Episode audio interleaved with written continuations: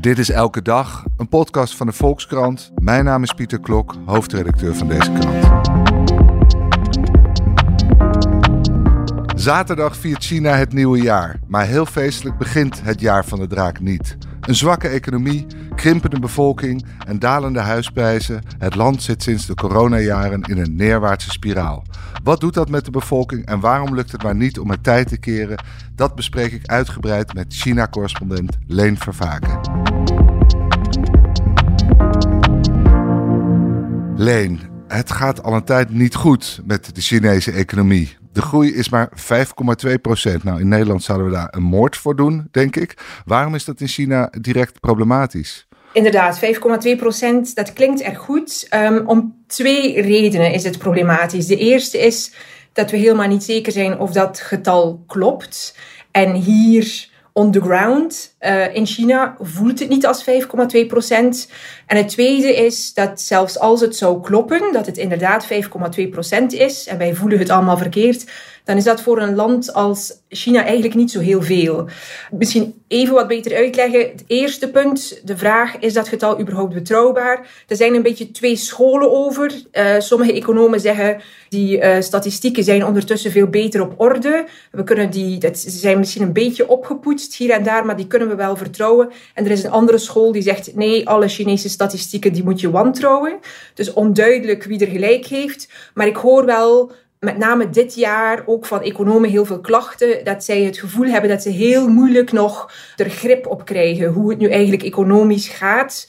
En het gaat dan niet enkel omwille van de onbetrouwbaarheid, mogelijke onbetrouwbaarheid van dat, uh, van dat groeicijfer. Maar in het algemeen is het moeilijk om informatie te krijgen. Het is steeds moeilijker. Consultancybureaus die vroeger nog onderzoek deden, die krijgen het moeilijker door allerlei spionagewetten die eigenlijk normaal onderzoek onmogelijk maken. Uh, en allerlei data die je vroeger had, uh, daar kom je nu niet uh, meer achter. Dus we weten niet zo goed wat er speelt. We weten enkel, ja, als je rond je kijkt, dan zie je vooral mensen met economische problemen die erop achteruit gaan, bedrijven die mensen moeten ontslaan. Dus dat, dat voelt niet als 5,2 procent. En zelfs als het zou kloppen voor een land als China, dat eigenlijk nog volop in die evolutie zit van een lage loonland naar een middeninkomenland, ja, is 5,2% eigenlijk niet voldoende. Ze, moeten nog heel veel investeringen doen, onder meer in onderwijs, gezondheidszorg. En als je het vergelijkt met bijvoorbeeld de tien jaar voor COVID, toen was de groei gemiddeld 7,6% ja, dan is 5,2% eigenlijk best laag. Ja, en wat, wat voel jij ervan in Beijing als je om je heen kijkt? Ik ben natuurlijk maar één persoon met één kennissenkring, dus ik kan helemaal niet zeggen hoe uh, het voor het hele land zit en of die 5,2% nou klopt of niet.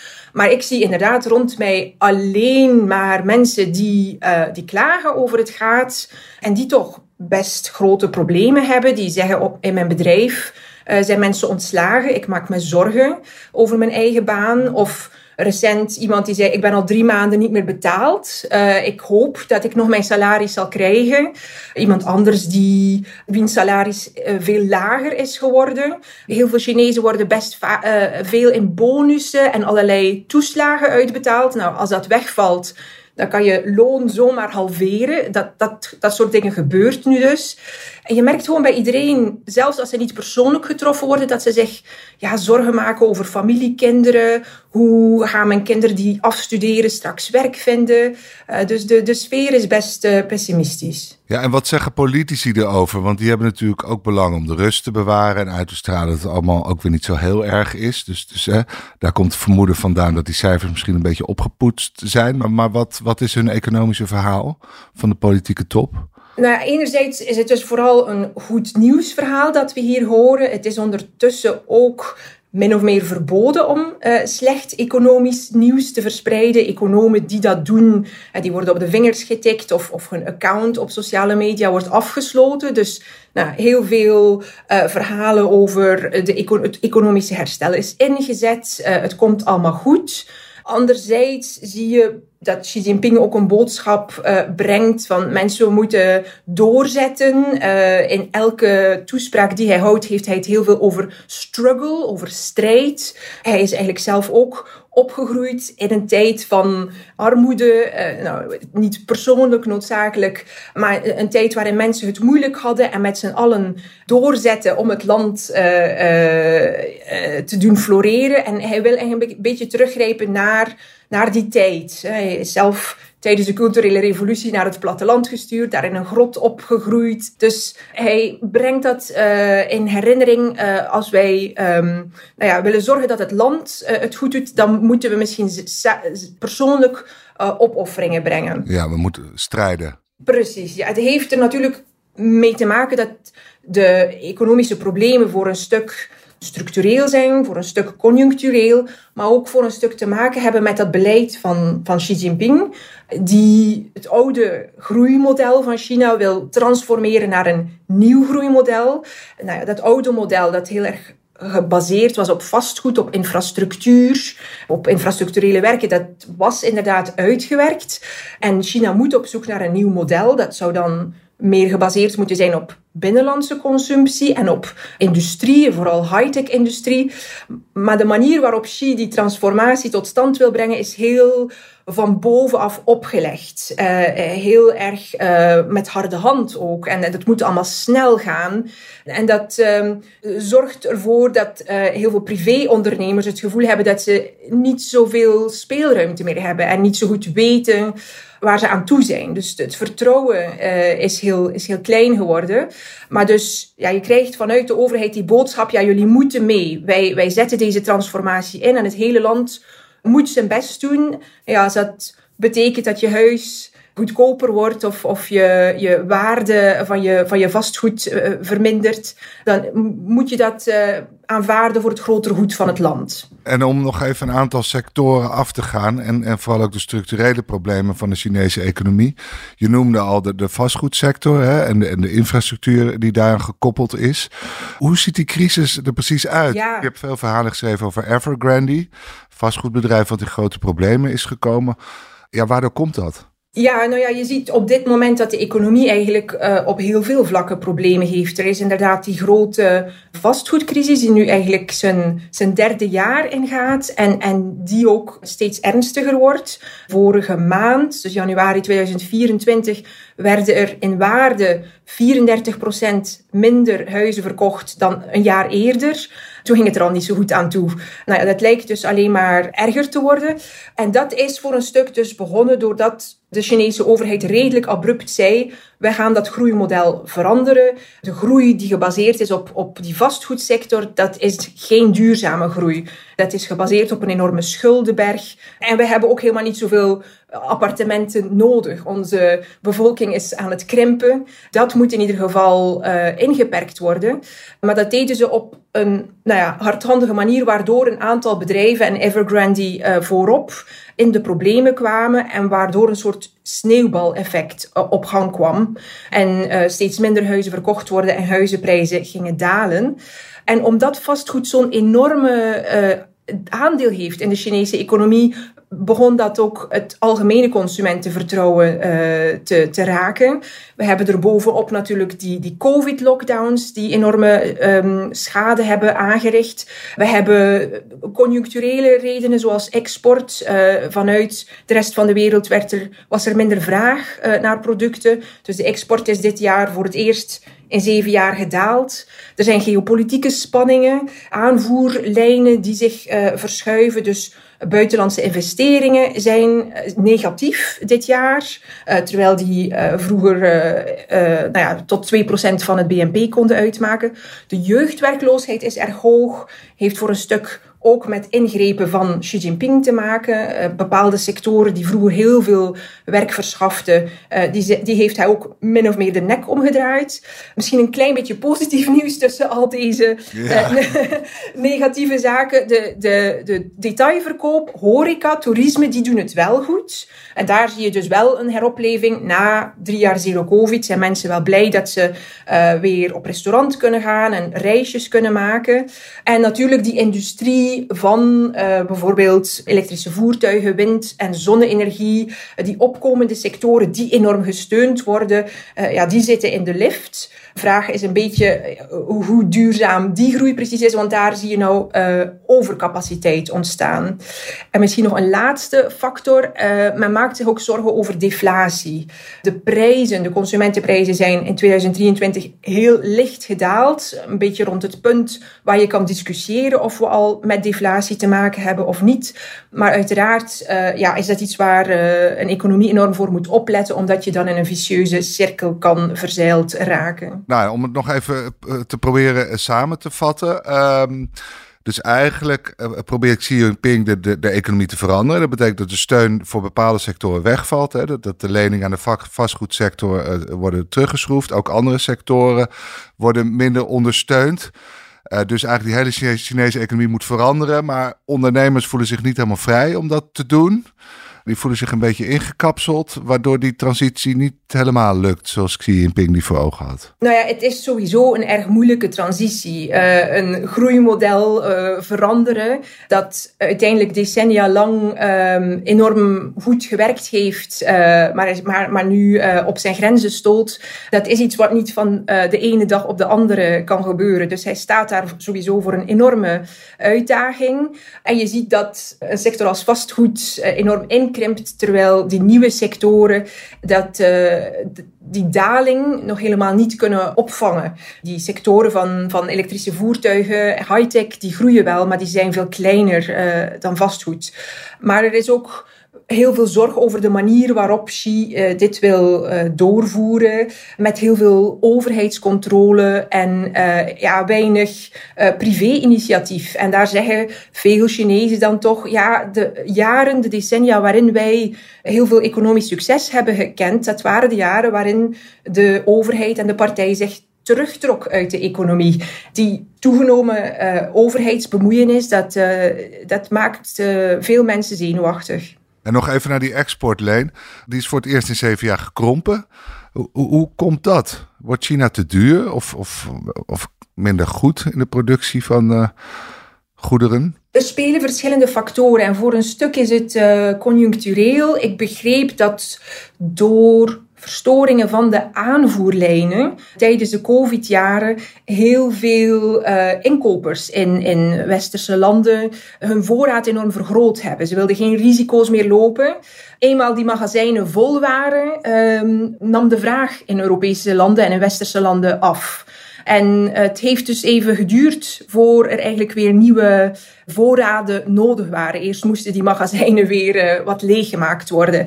Op dat vlak hoor ik hoopgevende geluiden. Uh, exportbedrijven zeggen dat, het, dat zij 2024 positief inzien. Dus um, nou, hopelijk voor de uh, Chinese economie zal uh, die factor in 2024 er rooskleuriger uitzien. Ja, maar het is niet zo. Jij was laatst in Taiwan. Het schets je ook dat sommige uh, inkopers daar besluiten om meer zaken te gaan doen met landen als Vietnam dat dat ook meespeelt hierin. Dat China gewoon minder populair wordt als fabriek van de wereld. Dat zal voor een stuk meespelen, maar het is heel moeilijk om daar uh, precies achter te komen in welke mate dat nu al een invloed heeft. Je ziet dat veel van die bedrijven die uh, zich verplaatsen uh, naar Zuidoost-Azië, eventueel Mexico, dat die nog niet volledig onafhankelijk zijn van China. En dat die nog steeds gebruik maken van onderdelen vanuit China. Dus er is een enorme verschuiving op gang, maar het is heel moeilijk om nu al precies te zien waar bepaalde zaken gaan landen en hoe, hoeveel impact dat zal hebben op de, op de Chinese economie. Ik denk dat dat iets is wat we pas over een paar jaar duidelijk zullen uh, zien. Je noemde het net al, uh, bevolkingskrimp. Uh, voor het tweede jaar op rij wordt, ja, heeft China eigenlijk minder inwoners. Waar komt dat door? Het komt voor een groot stuk door het gedaalde geboortecijfer, uh, maar dit jaar, of 2023 moet ik zeggen, ook door een uh, toegenomen sterftecijfer. En dat uh, ligt allicht aan de COVID-golf die uitbrak na het loslaten van de zero-COVID-maatregelen. We zien dat in 2023 er ongeveer 1 miljoen doden meer waren dan gemiddeld in de drie jaar daarvoor. Dus we hebben heel weinig informatie, maar COVID lijkt daar de, de logische verklaring. En daarnaast blijft dat geboortecijfer jaar na jaar dalen. En dat is een soort van na-effect van eh, de geboortepolitiek, de één-kind-politiek. Die is weliswaar afgeschaft uh, in 2015, 16 in stapjes. Dus uh, op dit moment mogen Chinezen meer kinderen krijgen. De overheid moedigt het zelfs aan.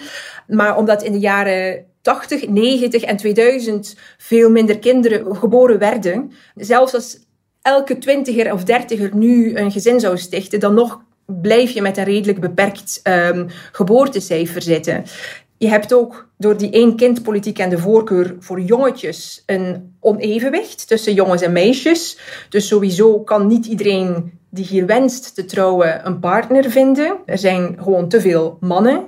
En door alle economische druk zijn er eigenlijk heel veel uh, jongeren die zeggen: Ik ga niet trouwen, ik ga geen gezin beginnen, want dat is me gewoon te duur. Of ik hou het ook bij maximaal één kind, meer kan ik niet betalen. Ja, en dat overschot aan jongetjes, hoe is, hoe is dat dan precies veroorzaakt? Doordat meisjes werden geaborteerd of hoe moeten we dat zien? Meisjes werden geaborteerd, werden voor adoptie afgestaan.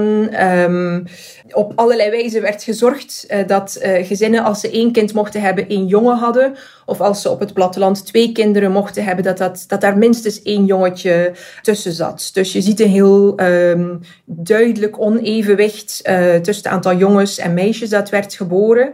Een jongetje heeft nog steeds de voorkeur, maar nu mensen twee kinderen mogen krijgen, willen ze absoluut niet twee jongetjes. Want als je, als je later trouwt, dan is het aan de man om het huis in te brengen in het huwelijk. Dus als jij als ouder twee jongetjes hebt, dan moet je later twee huizen weten te voorzien als zij allebei eh, in het huwelijksbootje willen stappen. Ja, dus dat is gewoon heel duur.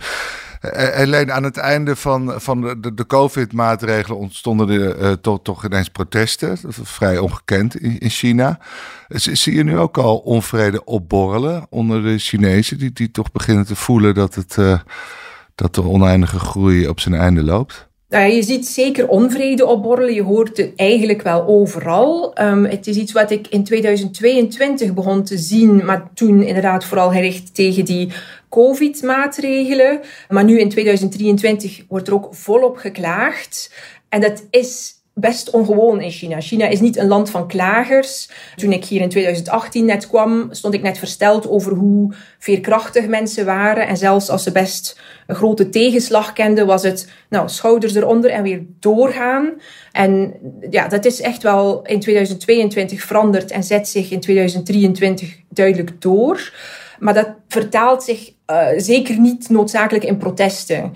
Dus dit jaar, en ik blijf dit jaar zeggen, sorry, want het, het nieuwjaar moet er nog aankomen. Maar dus 2023 dus, um, um, waren er wel meer lokale protesten. Dat gaat dan vaak om werknemers die zich verzetten tegen hun um, werkgever, die bijvoorbeeld salarissen niet uitbetaalt of hen uitbuit. Organisaties zien daar een stijging.